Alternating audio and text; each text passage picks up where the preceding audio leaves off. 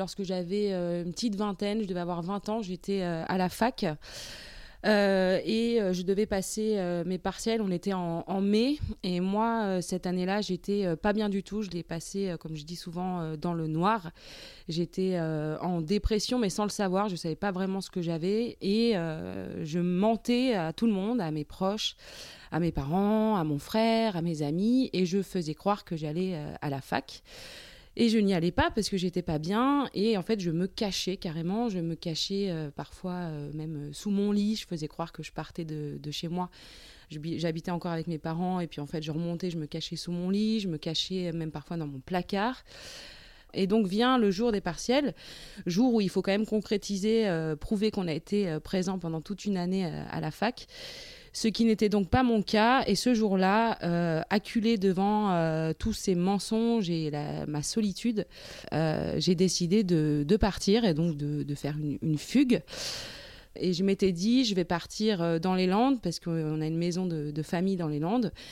Me voilà partie euh, donc à gare euh, Montparnasse. Je prends mon train euh, jusqu'à la gare de Bordeaux. Moi, je voulais faire ça bien entre guillemets, donc je n'ai pas pris mon téléphone. Vraiment, je voulais que personne me retrouve. Et, en fait, en arrivant dans le sorte de, lotissement de, mon village où il y avait ma, maison de, famille, je ne sais pas ce qui s'est passé, mais je crois que j'ai eu le sentiment de retourner un peu à la réalité puisque je, je retrouvais le le pont rose, je retrouvais les, pins, les allées, peut-être les senteurs. Et là, je suis en train de me rendre compte de ce que je suis en train de faire et que c'est grave et que sans doute les gens sont, inquiets. Et puis j'arrive euh, dans la maison et là j'avais beaucoup de messages euh, vocaux sur le fixe et je commence à écouter les, messages. Alors les premiers ce sont de mes amis.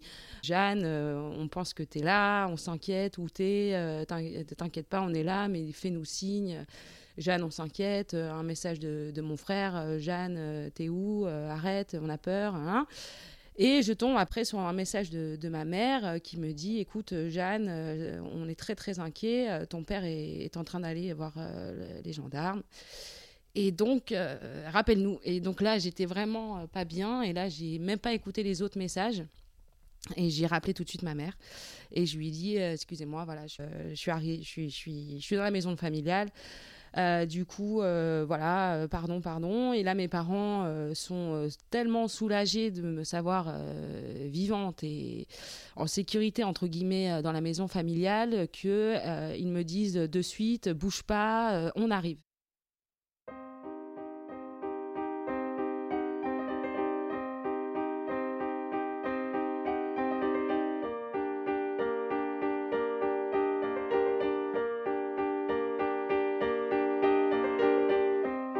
Longtemps, on a parlé de troubles maniaco-dépressifs. Aujourd'hui, on dirait plutôt troubles bipolaires, une maladie psychiatrique qui touche de 1 à 2,5% de la population, hommes comme femmes. Selon les psychiatres, elle apparaîtrait généralement chez les jeunes adultes entre 18 et 25 ans. Jeanne, elle, avait 20 ans quand la bipolarité est entrée dans sa vie brutalement. Il a fallu 5 ans de plus pour qu'un médecin en fasse le diagnostic et quelques années encore pour que Jeanne accepte sa maladie.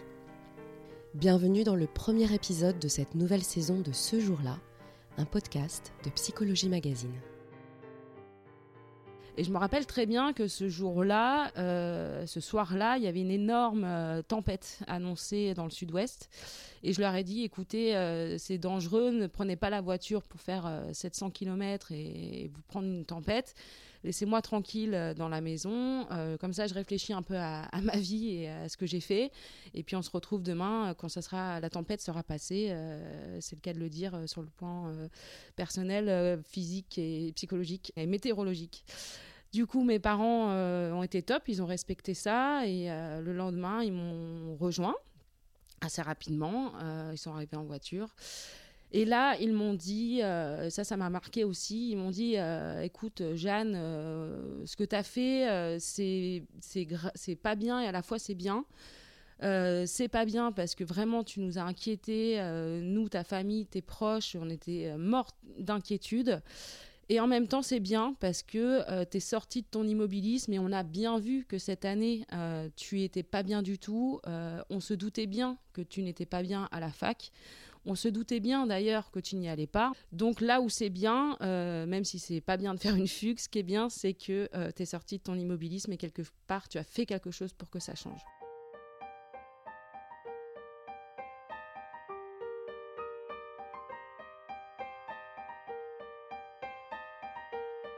J'ai 25 ans, me voilà dans un grand média, euh, très dur, euh, ambiance de, rédaction de journalistes où on est très dur les uns les autres quand même, où il y a une sorte de compétition. Donc vraiment pas bon pour euh, moi, on va dire, et ma, mon hypersensibilité, mon hypersensibilité et, sans doute ma fragilité.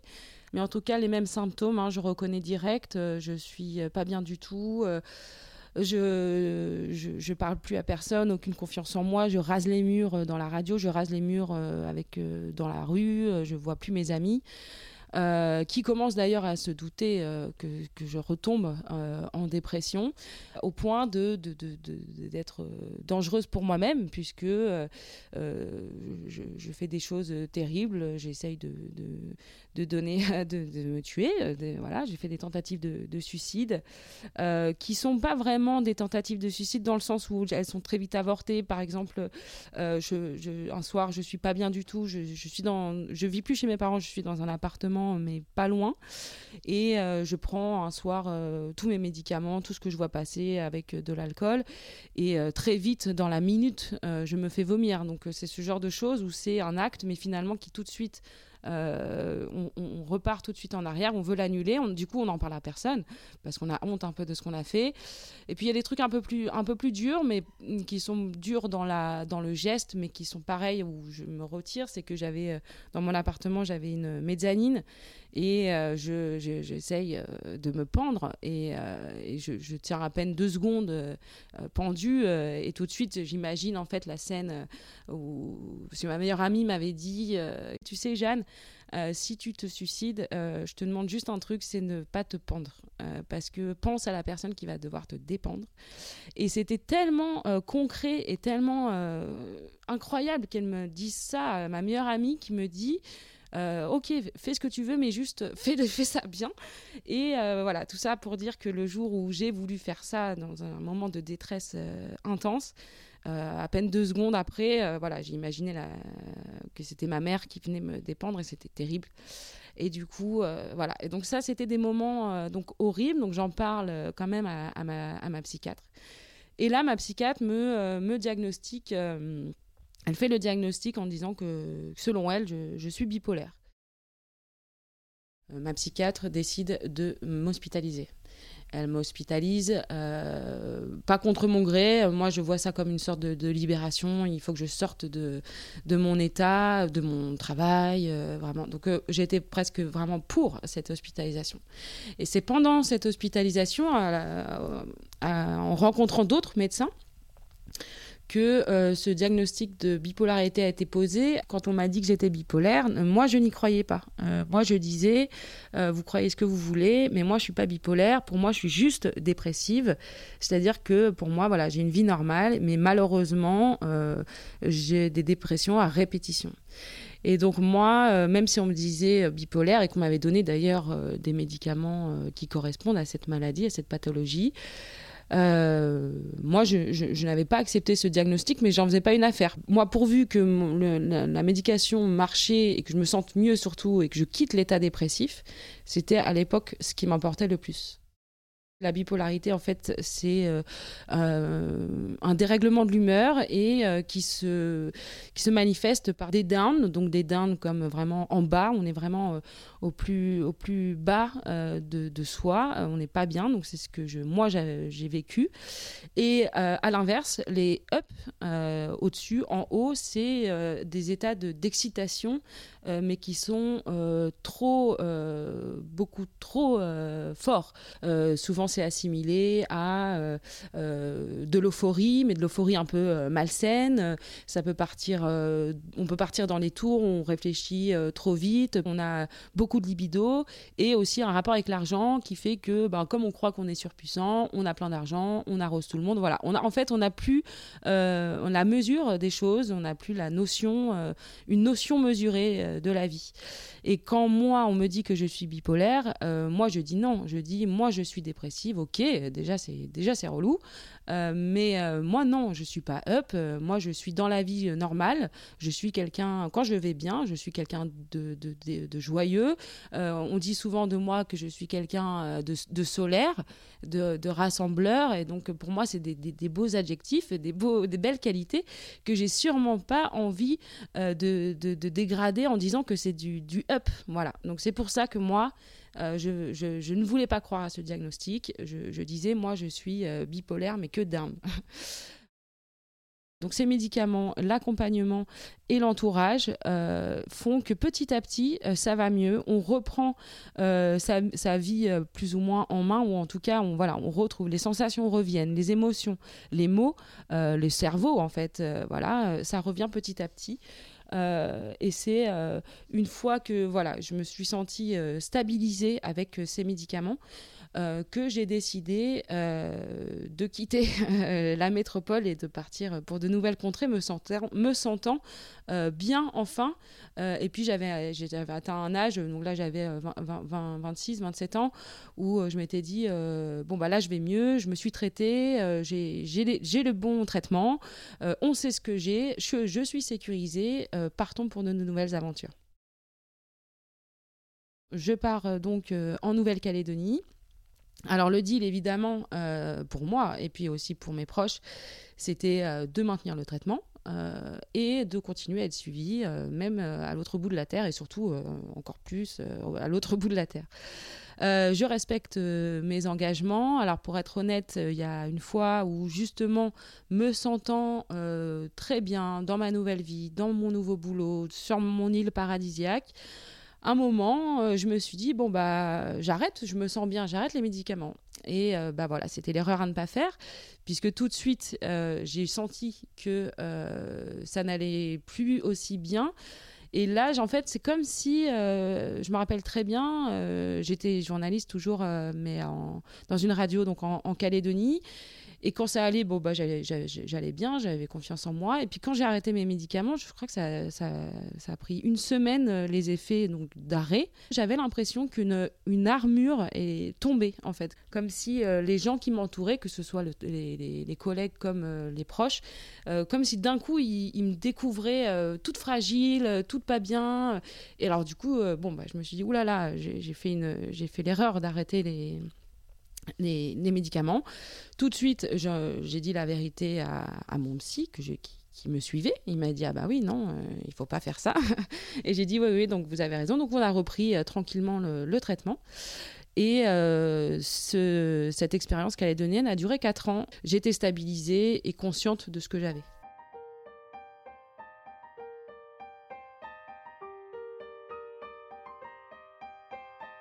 Je décide de rentrer au bout de, de 4 ans pour euh, diverses raisons. Le problème, c'est que euh, en mai, euh, je me rappelle que là, d'un coup, je ressens les fameux symptômes qu'on ne veut pas ressentir, tellement on les connaît, tellement on sait qu'ils sont très dangereux. et là, d'un coup, voilà, je, je, me sens mal, je ne me reconnais plus, je parle plus à personne, je coupe tous les ponts, même avec mes employeurs de l'époque, puisque j'étais plus journaliste dans une radio, mais j'étais à mon compte. Et du jour au lendemain, vraiment là pour le coup, euh, c'était assez euh, violent. Euh, je parle plus à personne et je suis pas bien. Je, donc, quand on n'est pas bien aussi, je l'ai pas précisé, mais euh, évidemment, il y a dû laisser aller surtout sur l'hygiène, sur surtout sur le ménage, l'hygiène de soi, l'hygiène de, la vie. Donc vraiment, on, est sorte, on, devient une sorte de déchet. C'est horrible parce qu'en plus, on veut le dire à personne puisque on se confie à personne. Et je suis tellement mal que j'avance mon, retour. Je devais rentrer donc en juillet 2019. Je rentre finalement en métropole en juin 2019. Je me disais, je, quitte une vie, je quitte une vie euh, euh, où pour moi était euh, sublimée, où tout allait bien, j'étais stabilisée, tout ça. Et en même temps qu'il y avait ce côté d'un coup dépression de, la fin du séjour, de, de l'aventure. Et je me disais, je, je, la laisse, je la laisse là-bas, je la laisse là-bas. Et en fait, pendant tout le trajet d'avion de 24 heures, j'avais cette espèce de poids dans le cœur, dans la gorge, dans le cerveau. J'étais pas bien. J'avais envie. J'ai même souhaité que l'avion se crache. Hein, c'est pour tout vous dire. Et, et, ben non, il est arrivé à Charles de Gaulle et, et là, mes, mes parents, mes, mes sœurs de cœur et mon frère de sang sont venus me chercher les mêmes qui m'avaient envoyé quatre ans avant en bonne forme en Calédonie. Et là, ils ont vu, je pense à ma tête, qu'ils connaissent bien quand elle est en down, que ça n'allait pas.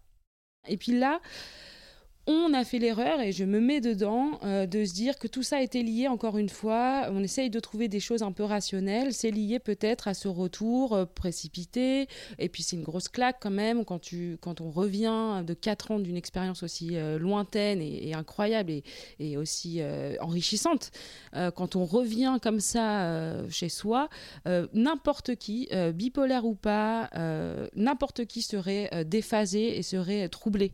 Donc on se dit, euh, à ce moment-là, c'est le début de l'été, donc euh, c'est des beaux jours. On s'est dit, allez, euh, ça va aller. Ils me disent tous, ne te mets aucune pression, Jeanne, c'est l'été, passe un super été, tranquille, mets-toi à l'aise, détends-toi. Et puis tranquillement, tu, tu, penseras à ta nouvelle vie de métropole à la rentrée. Bon, le problème, c'est qu'évidemment, ça ne s'est pas passé comme ça. Euh, et, du coup, l'été a été euh, horrible, il a été terrible, et euh, j'étais vraiment pas bien avec tous les symptômes dont j'ai parlé, qui en plus, à travers les années, plus les années passent, plus ces symptômes prennent de l'importance dans le sens où, je, encore à 20 ans, comme je le disais, on se dit, bon, j'ai 20 ans, je me pose des questions sur ma vie, sur mon futur. Bon, il y a plein de choses qui te disent, euh, on te dit, euh, t'es jeune, ça va aller. Mais là, j'avais 32 ans, donc on est 12 ans après bah, ce premier jour de, la fugue. Et bon, on ressent les mêmes choses, en plus fois 1000, avec des conséquences plus graves. Enfin, tout nous paraît plus grave, tout nous paraît encore plus euh, sans issue. Et c'était vraiment, je pense, le pire été, le pire été de ma vie. À ce moment-là, je décide de, enfin, mes parents poussée par euh, ma mère notamment, euh, je décide d'aller voir un, psy euh, dans la ville, dans une ville à pas loin de mon village. Et là, le psychiatre, en, l'occurrence, me dit écoutez, non, là, vous avez tous les symptômes d'une énorme dépression, puisque en effet, quand je vous dis que c'était l'été horrible, c'est que là, vraiment, je pense sur deux mois d'été, je suis allée une fois à la plage. La plage, elle est à 100 mètres de ma maison. Euh, quand je, le peu de fois où je sortais de ma chambre, euh, c'était euh, pour cinq minutes dans les pins, je me voyais pendue à chaque branche d'arbre. J'ai pris plusieurs fois des, plein de médicaments le soir. mais là, il n'y avait même pas, je me faisais pas vomir. Le lendemain, j'étais juste dans les vapes et c'était la bonne excuse pour dire à mes parents que je voulais pas sortir de ma chambre et que je voulais me reposer. Donc véritablement, c'était un, été horrible et le psychiatre me dit là, warning, warning, vous allez à l'hôpital me voilà hospitalisée euh, dans un hôpital euh, parisien. Et là, je, tombe en fait sur une, sur une équipe de psychiatres euh, au départ, j'accrochais pas parce qu'ils étaient jeunes et ils avaient mon âge et ça m'énervait de me dire mais comment ça se fait? On a le même âge et moi je suis en galère et c'est vous les, médecins. Enfin, c'était, c'était vraiment ça, ça ne m'aidait pas. Et puis je me suis un peu défroissée et, enfin, je me suis décoincée et j'ai trouvé que leur démarche était excellente dans le sens où euh, ils ont, ils m'ont d'abord fait euh, demander un peu de raconter ma vie depuis le début. Donc il y avait aussi cette volonté de savoir euh, depuis quand ça existe, cette maladie. Je leur avais parlé euh, du, diagnostic bipolaire de quand j'avais 25 ans, mais que je n'y croyais pas. Du coup, eux, ils ont fait euh, leur enquête au point d'appeler mon psy de Calédonie. À ce moment-là, ils décident, ils m'expliquent que ça arrive malheureusement que un traitement s'essouffle. Parce que moi, je leur dis, mais pourquoi euh, j'ai eu, pourquoi d'un coup j'ai cette dépression Tout va bien, je décide de rentrer, euh, de quitter la Calédonie, tout va bien. Euh, pourquoi cette dépression? Vraiment, j'étais pas du tout d'accord. et ils me disent, voilà, il y a plusieurs choses. Un, malheureusement, les traitements s'essoufflent, ça arrive. Deux, n'importe qui, et encore plus dans les gens qui sont fragiles psychologiquement, de tels chocs, changements de vie, d'environnement, évidemment que ça, ça n'a pas aidé il décide de me changer de médication. J'avais un thymorégulateur euh, qui marchait bien donc pendant toute la période de Calédonie qui s'appelait la Bilify. Et là, on passe à un niveau un peu supérieur. parfois, je dis ça parce que dans ce que j'ai compris, c'est que c'est le médicament de référence euh, pour la bipolarité, c'est le lithium. Donc là, il me parle de lithium. Bon, ça fait un peu peur comme ça sur le papier. Lithium, ça fait pile, ça fait, ça fait vraiment pas un nom de médicament qui donne envie. Mais bon, moi, j'étais vraiment, vraiment pas bien. Et comme à chaque fois, là, vraiment, je fais confiance en, au médecin. Je sors au bout de trois semaines avec ce nouveau euh, traitement euh, qui est le lithium. Et on est fin septembre. Euh, malheureusement, ce qui se passe, c'est que fin septembre, comme je sors, c'est un peu officiel que je vais mieux, puisque mes proches et les médecins et moi-même, ça va un peu mieux. Ça va vraiment pas mieux, mais ça va un peu moins mal. Et là, en fait, je rentre un peu dans un cercle euh, qui est très mauvais, que, qui est donc euh, souvent le mien.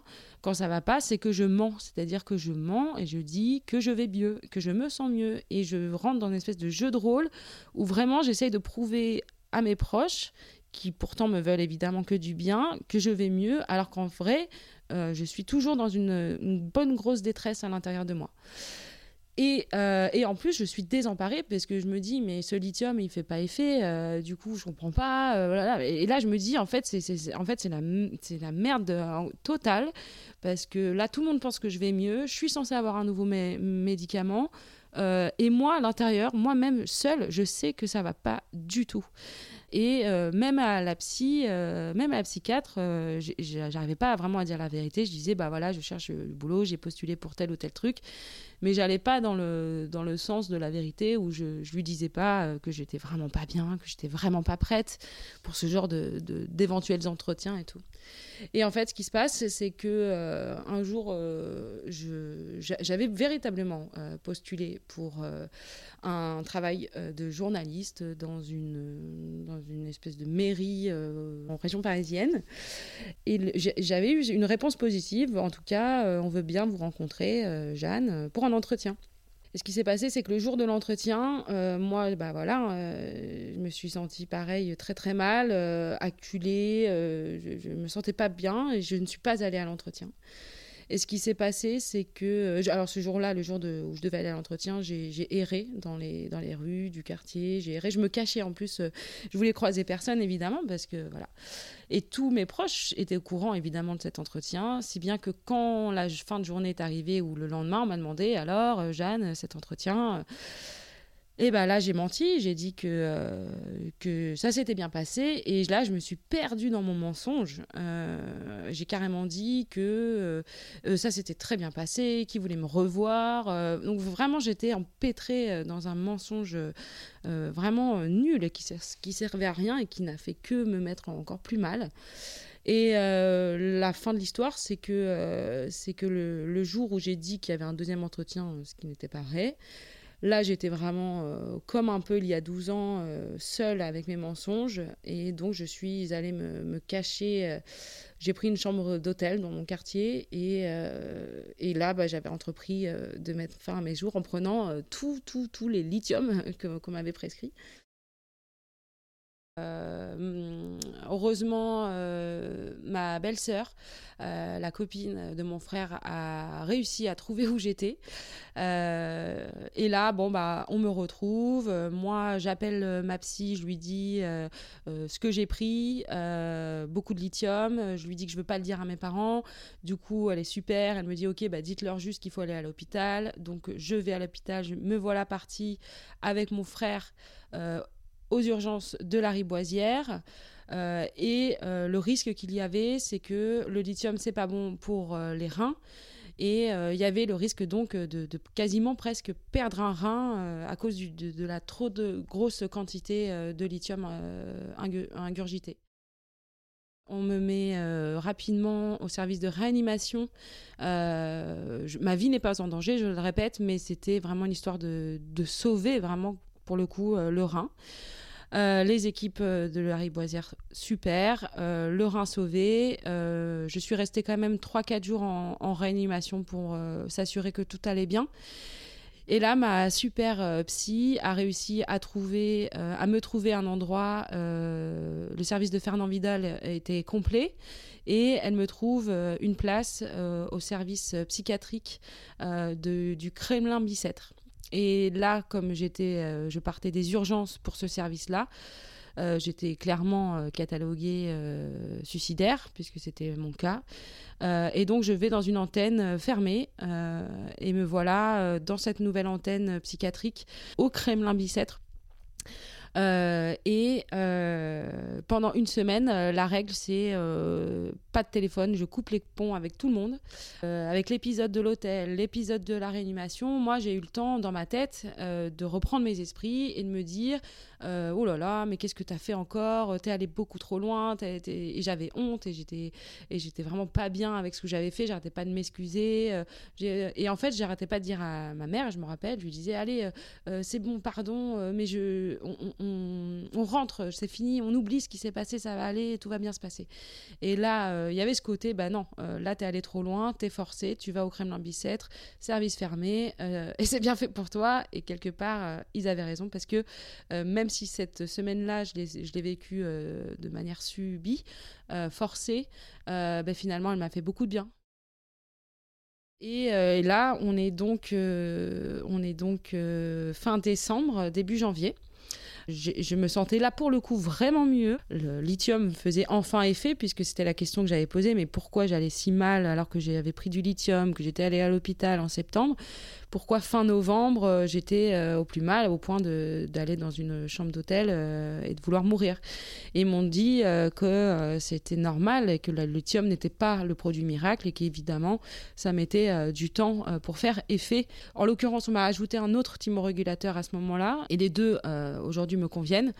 Aujourd'hui, un an après cette dur épisode, je me sens mieux parce que je suis suivie, je suis en adéquation avec ma nouvelle médication. Et au regard de tout ce que j'ai raconté avant, maintenant je suis en train de comprendre qu'en effet, je suis bipolaire euh, vraiment et que j'ai aussi euh, eu des euh, périodes de up. Et ça je voulais pas l'entendre, j'y croyais pas. Et ces derniers mois m'ont permis de comprendre en discutant avec ma psy mais aussi avec mes proches et surtout avec mes proches qu'en effet, euh, j'avais eu des périodes up et qui, chez moi, ont les symptômes suivants. C'est que je suis euh, en effet très, très excitée, euh, euphorique à vouloir faire mille choses à la fois, remplir son agenda, euh, une grosse libido, euh, l'impression qu'on a un porte-monnaie euh, énorme, voilà. Et ça, je voulais pas le voir. Je pensais que j'étais quelqu'un de normal et que j'étais jeune et que c'était normal d'être comme ça. Mais qu'en effet, j'avais eu parfois des moments de up qui étaient des, moments d'excitation qui étaient un peu plus inquiétants que de l'euphorie ou de l'excitation normale que tout le monde peut avoir quand on est content de quelque chose sur le papier, j'ai tout pour être heureuse. J'ai un boulot, euh, j'ai un copain, j'ai des amis que j'aime, mes parents, tout va bien. Euh, et j'ai peur d'être euh, trop excitée alors que j'ai le droit d'être contente. Parce qu'en fait, ce qui se passe dans mon cas de bipolaire, c'est que quand on sort d'une période horrible, euh, telle que un an, là, dans mon cas, presque un an, neuf mois de dépression, on a l'impression d'avoir raté sa vie, d'avoir perdu du temps.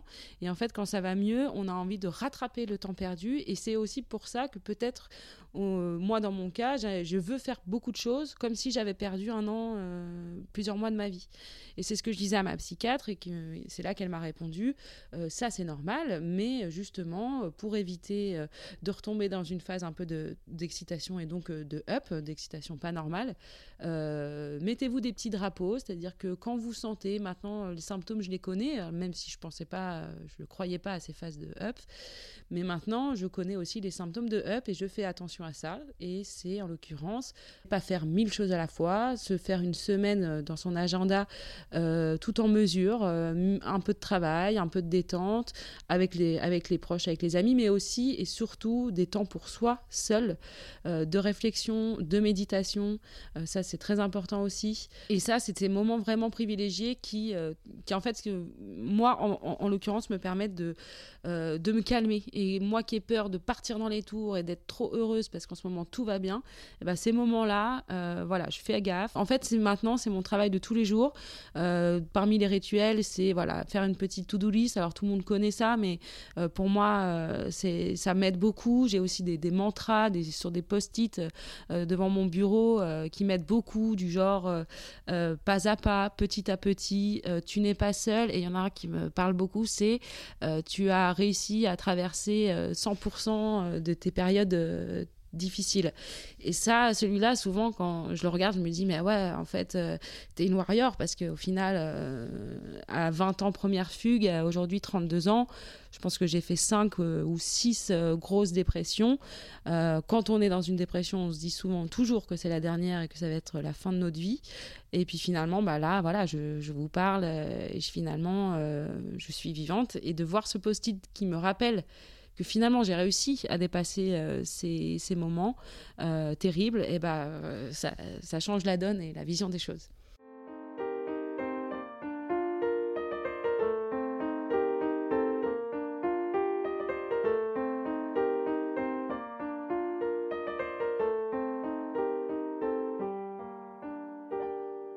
Aujourd'hui, si Jeanne va mieux, c'est parce qu'elle a enfin accepté son diagnostic et qu'elle sait comment gérer sa bipolarité. Pour cela, il a fallu l'aide des médecins, de ses proches, mais aussi d'une bande dessinée, ou plutôt de deux bandes dessinées de l'autrice américaine Hélène Forney. La première, intitulée Une case en moins, parle des épisodes de dépression que subissent les personnes bipolaires. La seconde, une case en plus, donne des conseils pratiques pour gérer ce que Jeanne appelle les up ou phases maniaques. Vous venez d'écouter le premier épisode de la deuxième saison de ce jour-là. Vous pouvez retrouver les dix épisodes de la première saison sur toutes les plateformes de podcast. Écoutez-les, partagez-les, laissez-nous des commentaires, des étoiles et retrouvez-nous dans 15 jours pour un nouvel épisode.